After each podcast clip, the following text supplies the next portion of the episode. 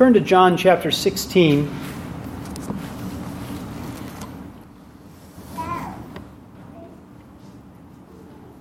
We're still in the middle of Jesus encouraging his disciples to stand firm, even as he is about to die. And he's already told them that he is going away, that he will send his Holy Spirit to them. And now he repeats himself in, in some ways, and, and really, John is a very repetitive book. Uh, John is hitting on the same themes over and over again as he records uh, with one goal in mind that we would believe and that believing we would have life in his name.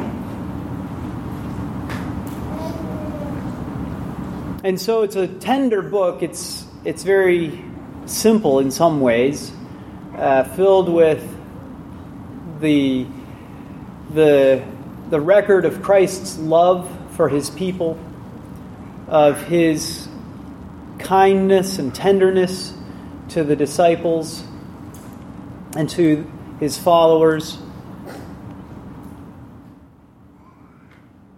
And so now as he as he returns to this uh, as he returns to this statement that he's going to send his spirit um, what he's what he's doing is he is giving them not just a guarantee that this spirit this holy spirit will come but he explains further what will be accomplished by that spirit through his apostles and so this is a promise not just to the apostles that the spirit will come but that the spirit will work through them and so this promise continues to us of what the Holy Spirit will do in establishing Christ's church. And really, the fact that we are here today, the fact that we have Christians gathering around the world today and worshiping the Lord is evidence of the truth of this promise. So please stand for the reading of God's Word from John chapter 16. Fiona. Hey.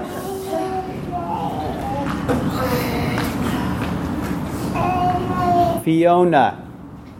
No. John chapter 16, verses 1 through 15. These things I have spoken to you so that you may be kept from stumbling. They will make you outcasts from the synagogue, but an hour is coming for everyone who kills you to think that he is offering service to God. These things they will do because they have not known the Father or me. But these things I have spoken to you so that when their hour comes, you may remember that I told you of them. These things I did not say to you at the beginning because I was with you. But now I am going to him who sent me. And none of you asks me, Where are you going? But because I have said these things to you, sorrow has filled your heart. But I tell you the truth, it is to your advantage that I go away. For if I do not go away, the Helper will not come to you. But if I go, I will send him to you. And he, when he comes, will convict the world concerning sin and righteousness and judgment. Concerning sin, because they do not believe in me, and concerning righteousness, because I go to the Father and you no longer see me, and concerning judgment, because the ruler of this world has been judged. I have many more things to say to you, but you cannot bear them now. But when He, the Spirit of truth comes, he will guide you into all the truth. For he will not speak on his own initiative, but whatever he hears, he will speak, and he will disclose to you what is to come. He will glorify me, for he will take of mine and will disclose it to you. All things that the Father has are mine. Therefore I said that he takes of mine and will disclose it to you. This is the word of the Lord. You may be seated. Well, the beginning of this passage, I don't want to skip over entirely as we focus on the Holy Spirit, uh, but that's where we're going to be spending our time, is in the middle portion of this passage. But at the beginning, remember, he gives a very clear statement why he's teaching them these things, that he's speaking to them so that they may, be kept from stumbling. And the stumbling that is coming, or the, the potential for stumbling, is coming because of his crucifixion, because of his death, right? So when the when the crucifixion comes, he is concerned for his disciples that they will not be able to handle it, right? That they're going to be offended, that they're going to be uh, they're going to be lost. They're going to stumble because of that.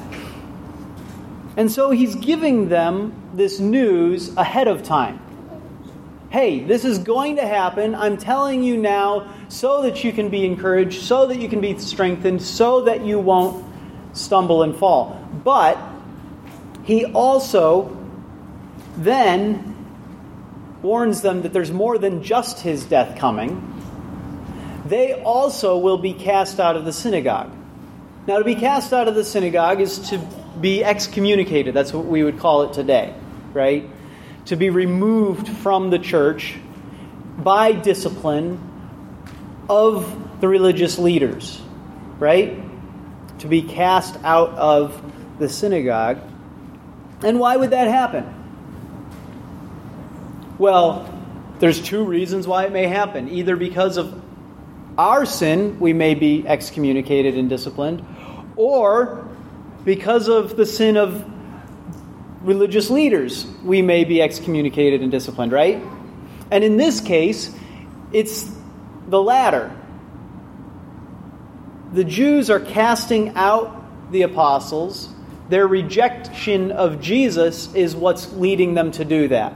So it is their hatred of God the Father, their, their, the fact that they don't know God is what's leading them to cast out of the synagogue the apostles. And so that's an encouragement to the apostles so that when it, that time comes, not only will they have been through the uh, the death and resurrection of Jesus, but they'll also have in the back of their minds the knowledge that this is coming, that there are going to be persecutions specifically by people who claim the name of God, by those who are set apart to do that work. And not only that, but that those people will even think they're offering service to God by killing followers of Jesus Christ. And this is exactly what Saul, who later became known as Paul, right, was doing. He was persecuting the church, thinking that he was offering service to God by doing so. And so Jesus says, But they're doing these things because they have not known the Father or me. And so he says, Remember these things. Remember that I told you of them. And then you get to this in verse 4, he says, Now I didn't say these things to you at the beginning because I was with you. what do we see there? Well, we see that there's a progression to our learning, isn't there? And when you need to know certain things depends on whether the person that's training you is going to be there with you or not. Right? I've trained people to. Uh, to do all sorts of things. I've trained people to run sound. I've trained people to, you know, to set up chairs. I've trained people how to do some simple coding. I've, I've trained all kinds of things. And I remember when I was being trained to, uh, to do programming for the first time, that they would give you these instructions. Now here, so so you need to write these things out, and um, and you, you'd have an assignment, and the assignment would be to you know do something really simple like make a dot show up on the screen, right? So okay, make a dot show up on the screen, and then see if you can make it run. That's your program you've got to write.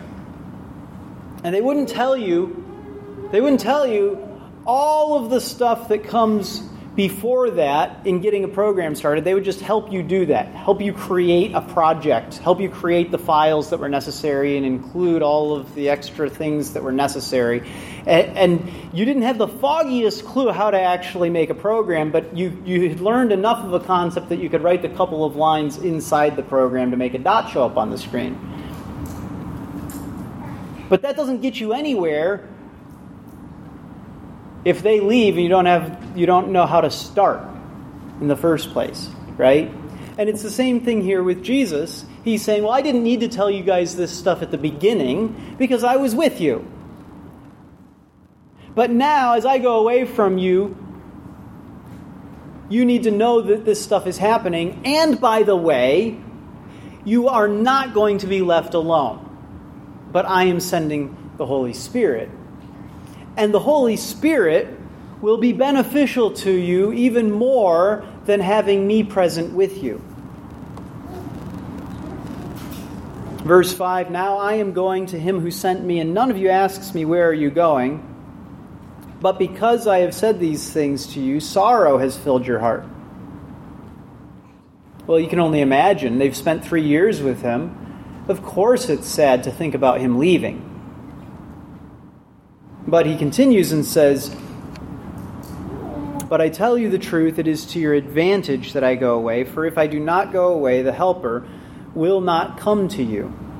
But if I go, I will send him to you. Now, I just got done explaining that he hadn't told them everything that they were going to need to know while he was, while he was with them until he was getting ready to leave. Then he told them the rest of what they needed to know.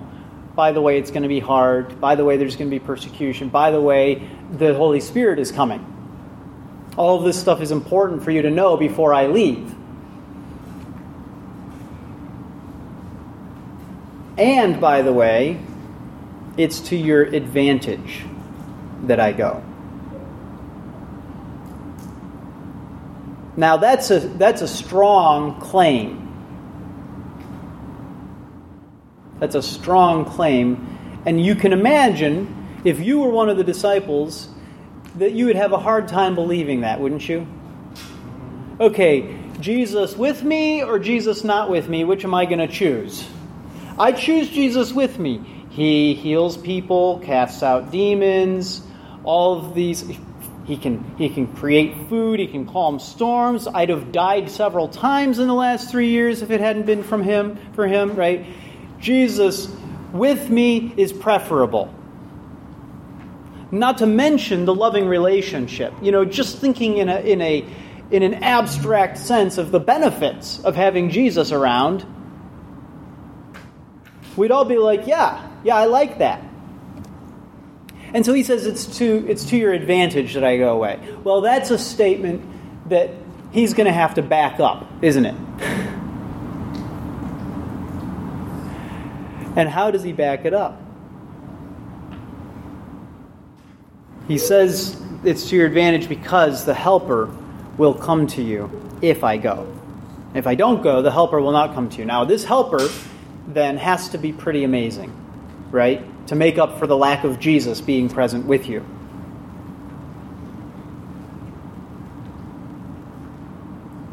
And so, what is this helper? Well, it's the Holy Spirit. And why is it so beneficial for Christ to go to send the Holy Spirit? Well, it's because when he comes, he will convict the world concerning sin and righteousness and judgment. Now, this is one of my favorite verses. When he comes, he will convict the world concerning sin righteousness, and judgment. It doesn't sound real positive, though, does it? Convicting the world concerning sin, righteousness, and the judgment, though, we have to see as a good thing. We have to see that as positive. This is the reason that Jesus is citing why it is actually beneficial for him to go and for the Holy Spirit to come. Do we see convicting the world of sin, righteousness, and the judgment as a worthwhile replacement for having Jesus in the flesh with us? Do you see? It's a tall order to replace Jesus in the flesh and so he gives a reason. When he comes, he will convict the world concerning sin, righteousness, and the judgment. So let's dive into that. Because Jesus Jesus goes into further depth. He explains what he means by each of those very briefly. Verse 9 concerning sin because they do not believe in me. So, what's happening here? He, the, the Spirit will come, the Spirit will convict the world concerning sin because they don't believe in Christ.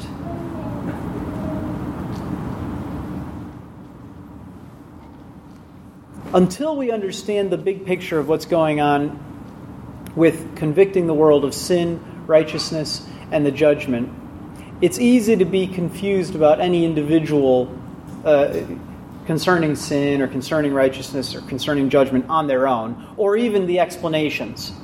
Because the explanations are not what you would automatically think of when you think, okay, the Holy Spirit is going to come and convict the world concerning sin, because they're all a bunch of lying, cheating, stealing, whatever, right? Isn't that what we think? Like, you, you know, you look out into the world and the immorality and, and on and on and on with it. And so the Holy Spirit will come and convict the world concerning sin.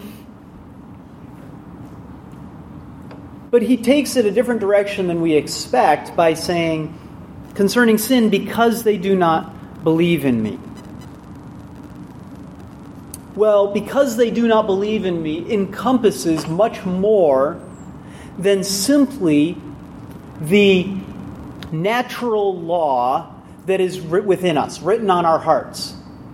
And by the natural law, I mean the basics of the Ten Commandments, right? That we know right and wrong. We know that we should not murder. We know that it's wrong to steal. We know that it's wrong to lie. We know all of these things are written on our hearts, right? And they've been called the they've been called the natural law by various people. But he takes it a step further than all of those commands, all of those things that demonstrate to us that we are guilty. As Paul says, our, our conscience is alternately defending and convicting us, right? He takes it beyond that and he says, concerning sin, because they do not believe in me. And so, what does it look like when the Holy Spirit comes and convicts the world of sin, righteousness, and the judgment? Well, it looks like the Holy Spirit turning back to Jesus. The Holy Spirit is coming. He will convict the world of sin because they have not believed in Jesus. Do you see that progression there? He says they have not believed in me. He's talking about himself with regard to the Spirit. So the Spirit will come, convict the world concerning sin because they have not believed in Jesus.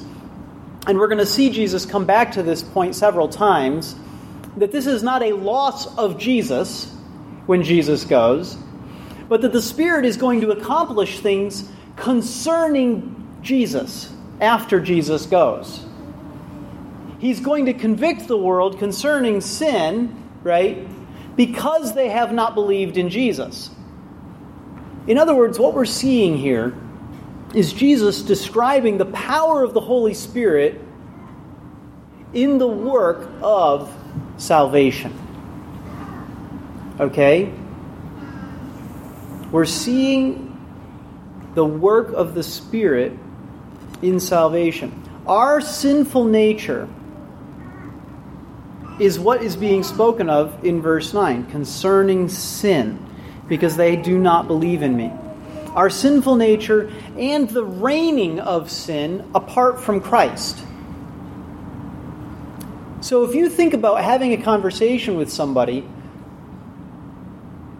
who is not a Christian, if you think about talking to them about what it means to be a Christian, the first thing that you have to get set straight is whether or not they are good or not. Right? And you can you can do the whole comparative thing like, well, I'm not in jail for murder, therefore I'm good. That was what uh, somebody said to me this week. You know, it was, it was a comparative good, right? Comparing yourself to other people makes you good, makes you better than them. If you, presumably, if you pick the right people, right? But you got to pick the right people. You got to be careful to pick the people who are really, truly bad. But the law, that natural law of what is good and bad that's written on our hearts, right? that natural law condemns everybody the same, right? Because everybody has broken that law. We've all lied, cheated, stealed, murdered, hated. And ultimately, Jesus turns this all back to himself, and he's referring to the Holy Spirit, convicting the world concerning sin because they have not believed in Christ you can have people who are willing to say, yes, I've done that. That, that is wrong. That is bad. Yes, I, I, I have lied a few times in my life, several maybe even. And that is bad, and I, sh- I shouldn't have done that. But really, all told, it's not that big of a deal. Right? In the end, what they must be convicted of before there will be belief in Jesus Christ is that the rejection of Christ Himself is sin.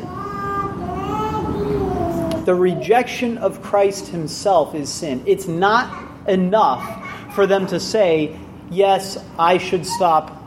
I should stop cheating when I fill out my time card. That's wrong right? There needs to be a moral understanding of what is right and wrong. That is written on our hearts, but it needs to extend before we can ever become Christians, before we can ever have faith in Jesus Christ. We have to see that rejecting Him is sinful itself. Not believing in Jesus is a terrible sin. And if you remember last week, we saw that that emphasis on how terrible that sin is that Jesus said, if I had not come, they would and, and spoken to them, if I had not come and done the deeds among them that I did, they would not have sin. Again, we're in that same theme of the necessity of believing in Jesus Christ being so, so central to this message, so central to the work that God is accomplishing through His Spirit. And so the very lack of belief in Christ condemns those who do not believe. It's not the only thing that condemns us, right? All of those other sins condemn us as well. But in a sense, it is the first true step to repentance. Acknowledging that we are required to believe in Christ. Acknowledging sin in yourself is one thing, acknowledging that your refusal to put your faith in Jesus Christ is sin is something else entirely.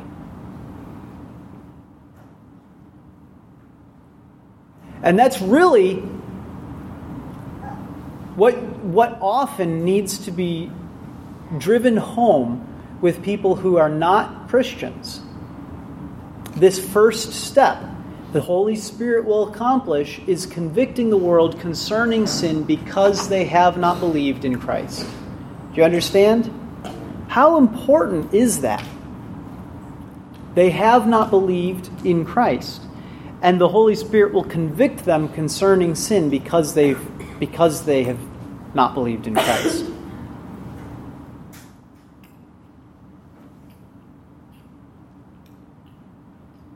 So often, what we want to do is we want to skip to the next part that the Holy Spirit will convict them concerning righteousness because Jesus goes to the Father and we no longer see him and we'll ex- I'll explain what that means, but we, we want to jump to that because that's the positive thing. Well, if you can ever call convicting the world about something positive, this is the one that you would call positive. All right? Convict the world concerning righteousness. But until you've made that first step, convicting the world concerning sin, what need do they have of righteousness?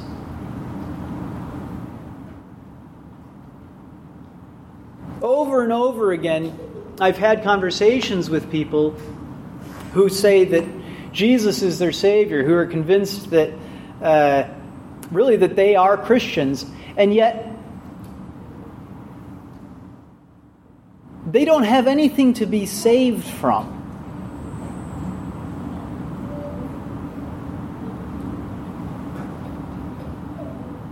They don't see the guilt that is on their hearts. In a conversation that I was having this week,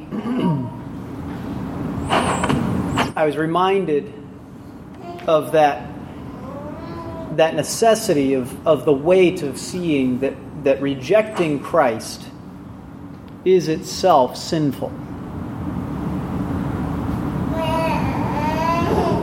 At one point, I,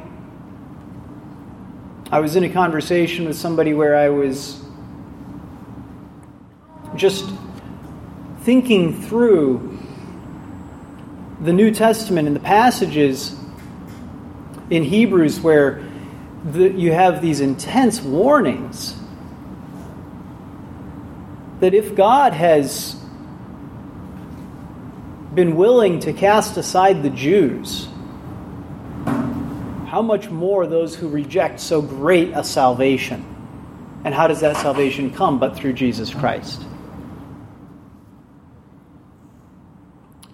Don't ever be ashamed to call people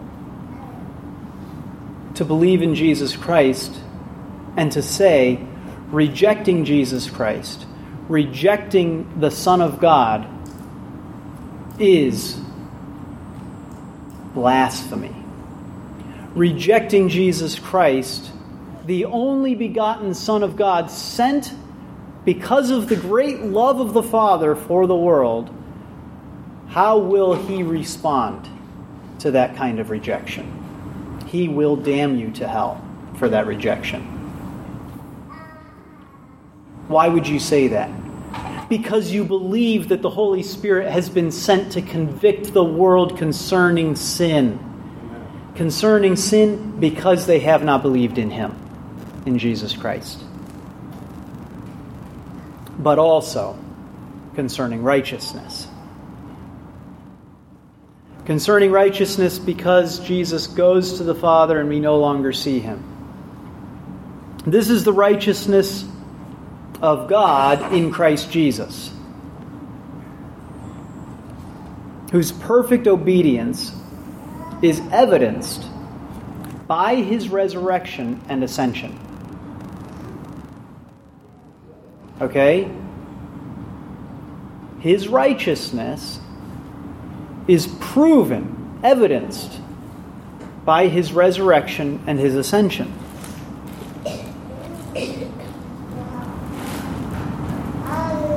And those are also the proof of our ability to be made righteous and the necessity of our having his righteousness in order to be in his presence. Okay, so let's let's back up and and break that down a little bit further. We're talking about righteousness. We're talking about convicting the world concerning righteousness. They see now that rejecting Jesus Christ is sin that will condemn them to hell. They have become convicted, convinced concerning sin, right? Now, what do they need to hear? They need to hear that there is righteousness, that it's the righteousness of Jesus Christ, not their own righteousness. It's, it's the righteousness of Jesus Christ who has gone to the Father Convict the world concerning righteousness because I go to the Father and you no longer see me. What does him going to the Father and us no longer seeing him have to do with righteousness?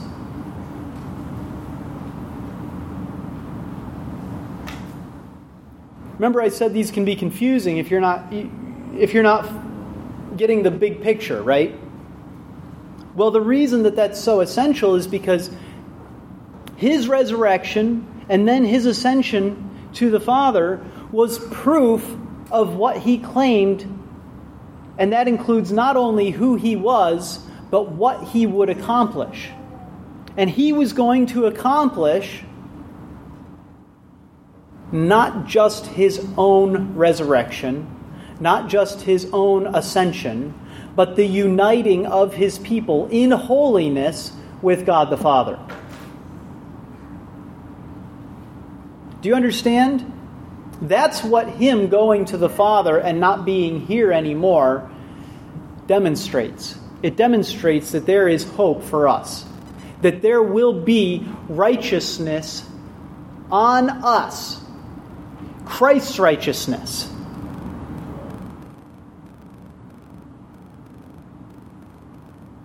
And until you believe that Jesus Christ's righteousness can be given to you, you cannot be saved.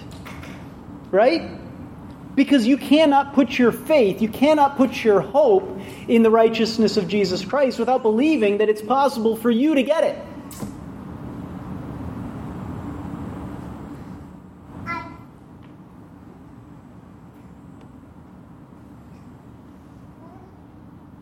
And so it's essential not just that Jesus Christ died, but also that he rose and ascended to the Father and went away from us. Because it's by his going away from us that we are convinced that we have righteousness. We also have his righteousness for ourselves.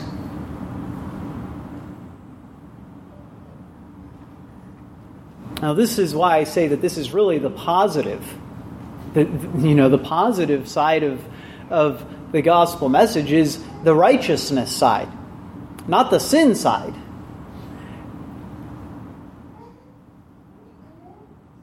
But until we are convinced that we are sinners and we need Jesus Christ, his righteousness is useless to us. So, first we're convinced concerning sin, then we're convinced concerning righteousness. And then you've got this strange third. And it's not, Jesus doesn't do things in threes just for the fun of it, like a pastor, like, oh, I guess I better have three points. Okay? This wasn't like, how am I going to fill out this, this triad? I need a triad now, so I'm going to. I'm going to put in something else random at the end and try to make it connect. No, this is this is essential to what the Holy Spirit will accomplish. This is essential to the message of salvation. This is essential to the Holy Spirit bringing about the salvation of the world through his apostles. He will also convict the world concerning judgment. Why? Because the ruler of this world has been judged. Now, what in the world is that talking about?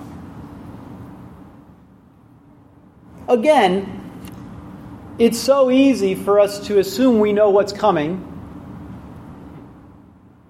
concerning judgment because if you don't repent, the judgment is coming, right? The, the, the, the fire and brimstone theme of, that, that we all hate today, then you, if you just read this, this first verse concerning sin, righteousness, and the judgment, you may think, well, like, oh, well, I guess, you know, there you have it.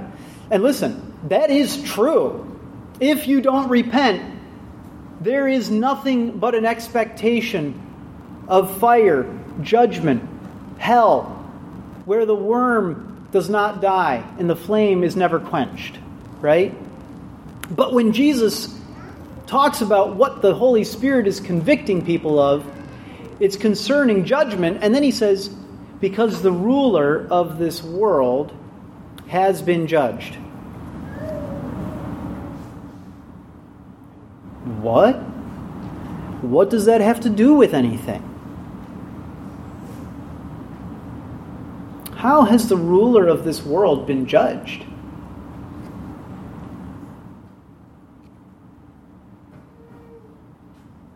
You're into you're into treading deep theological waters at this point, aren't you? Has he been judged? Will he be judged? Is Jesus speaking with, you know, in the perfect tense or is he speaking in some other kind of tense? You know, you, you, you start you start to wondering what's going on here. But this is a promise that's meant to establish the faith of his apostles in their work once he leaves, right?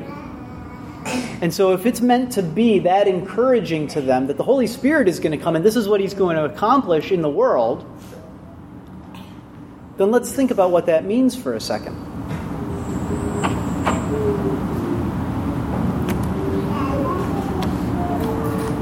Jesus is telling the apostles that there is going to be power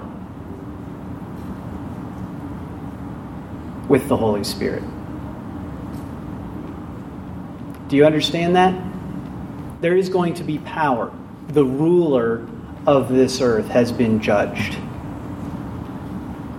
Who else can judge the ruler of this earth besides God Himself? Nobody. Right?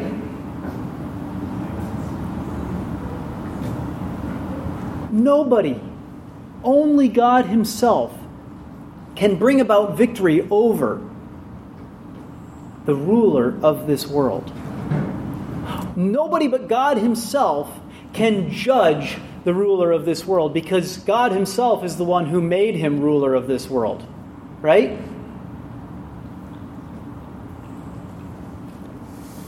Now you need to bear with me here, track with me that demonstrates the power of the Holy Spirit. The fact that the ruler of this world has been judged demonstrates that the Spirit is accomplishing the will of God in opposition to the ruler of this world. Do you understand? The ruler of this world has been judged and the Spirit is accomplishing God's will on this earth in spite of the ruler of this world. Who is the ruler of this world? He's been judged. He's been found sinful. He will be cast into the fiery pit. We are talking about the great accuser, Satan. And now all authority in heaven and on earth has been given to Jesus Christ. And so it is after the resurrection of Jesus and after his ascension that he says that the ruler of the world has been judged. And now there is power. Power in a way that there has never been among the people of God until the Spirit came. And what is that power? It's the power. Going back to the previous point, to live a righteous life.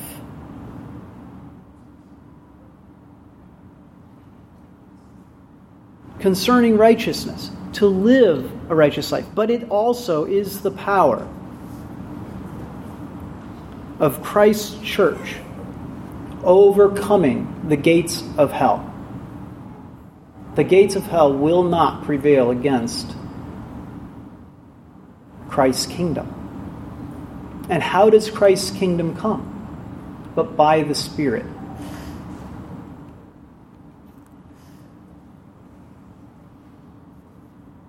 Christ is not a great prophet to be followed by greater prophets, like Islam says. Right?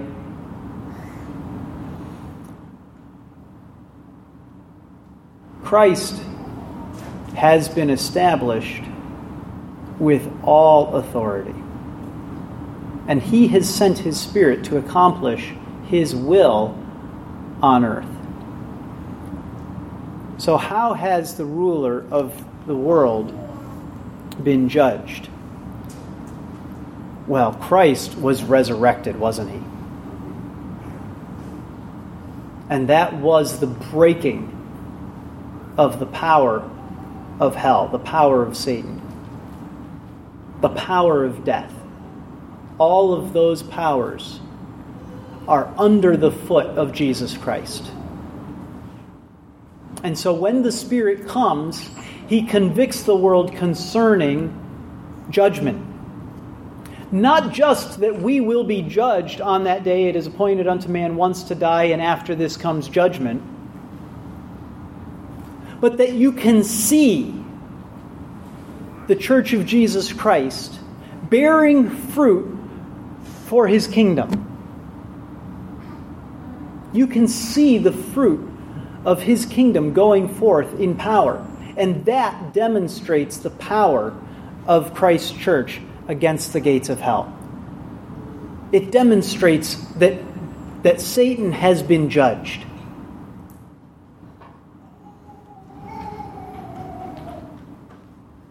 And so, in the, in the context of the, the Holy Spirit bringing people into the faith, what I'm saying is that they see the fruit of the Spirit before they believe. And they are convicted, they are convinced by the Spirit as they see what? The love that we have for one another, right? Does that love strike you as powerful? Because it is.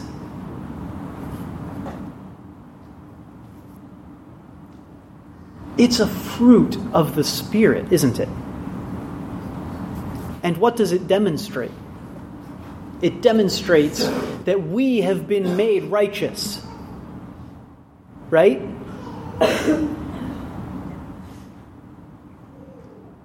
that evil has been judged that we have been made righteous,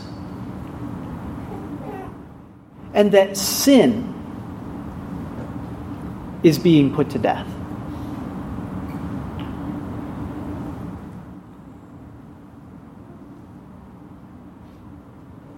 And so it is through our repentance, through our love, through our faith, through the fruit of the Spirit in our lives that people realize the ruler of this world has been judged. He's been weighed in the balance and found lacking. And this is why even the unbeliever will say that they want to spend time around Christians who are demonstrating that fruit. Why? Because they're good people.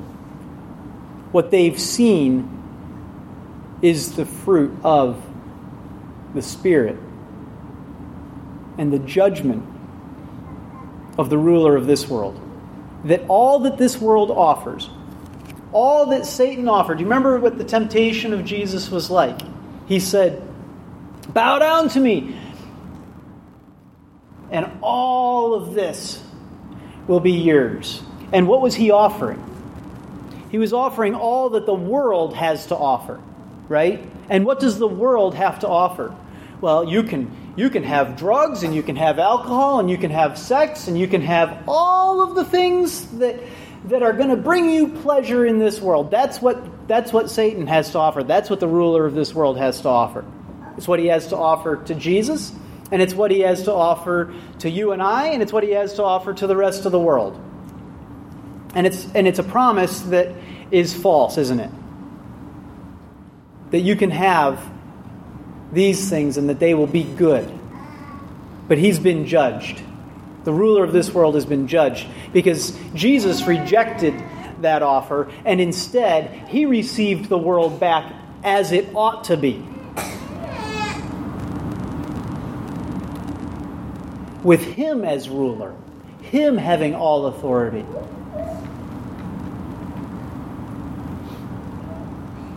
What a beautiful, beautiful thing. And the watching world is convicted concerning this. They see what they give themselves to, and they see how empty it leaves them. And then they see what Christians give themselves to, and I don't understand why it works. But you're happy, and I'm not. And what are they seeing? They're seeing the ruler of this world judged before their eyes and demonstrated to them being under Jesus Christ versus being under the ruler of this world. That's what we show as we live our lives. And this is why it's so important that, that Jesus is central to the work that the Spirit is accomplishing in each of these steps.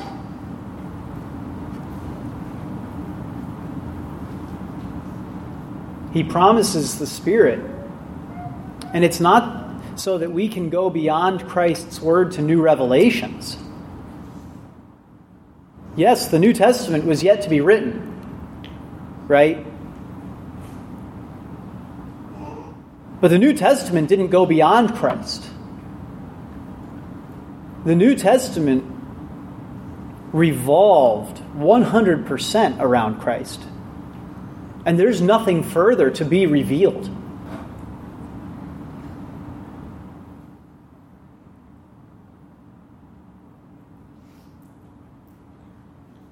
You'll run into these kinds of claims among spiritual people, even those who are calling themselves Christians. They're going to attribute to the Holy Spirit things that are not of the Spirit, but are things of the ruler of this world, things of Satan, demonic things. I heard an example this week of uh, somebody who dreamed that, or had a, had a prophecy, had a vision that a child would be born in some country in South America that was going to reunite Islam and uh, and Judaism and something else or other. And I don't remember who I was talking to who said this. Somebody was telling me about this. Might have been one of you guys. This person said that the, person who was making this claim, they'd had this vision, you know, and they looked at the person next to them. What, what does that remind you of? And this, the Christian said, Antichrist. Why? Because the ruler of this world will be judged because the Spirit points only to Jesus Christ, not to something greater to come. The greater has come.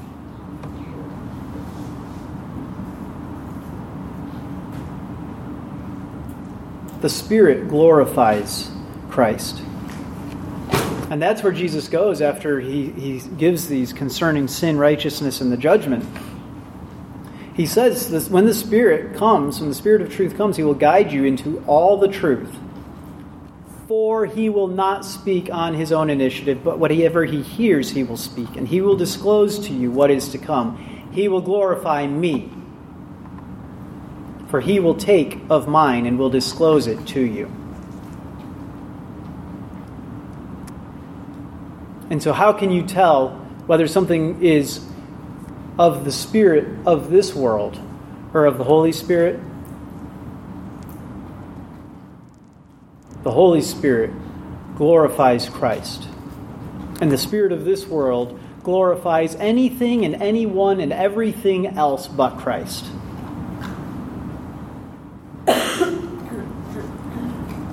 if it revolves around another person being made great, it's not the Holy Spirit. The Holy Spirit glorifies Jesus Christ.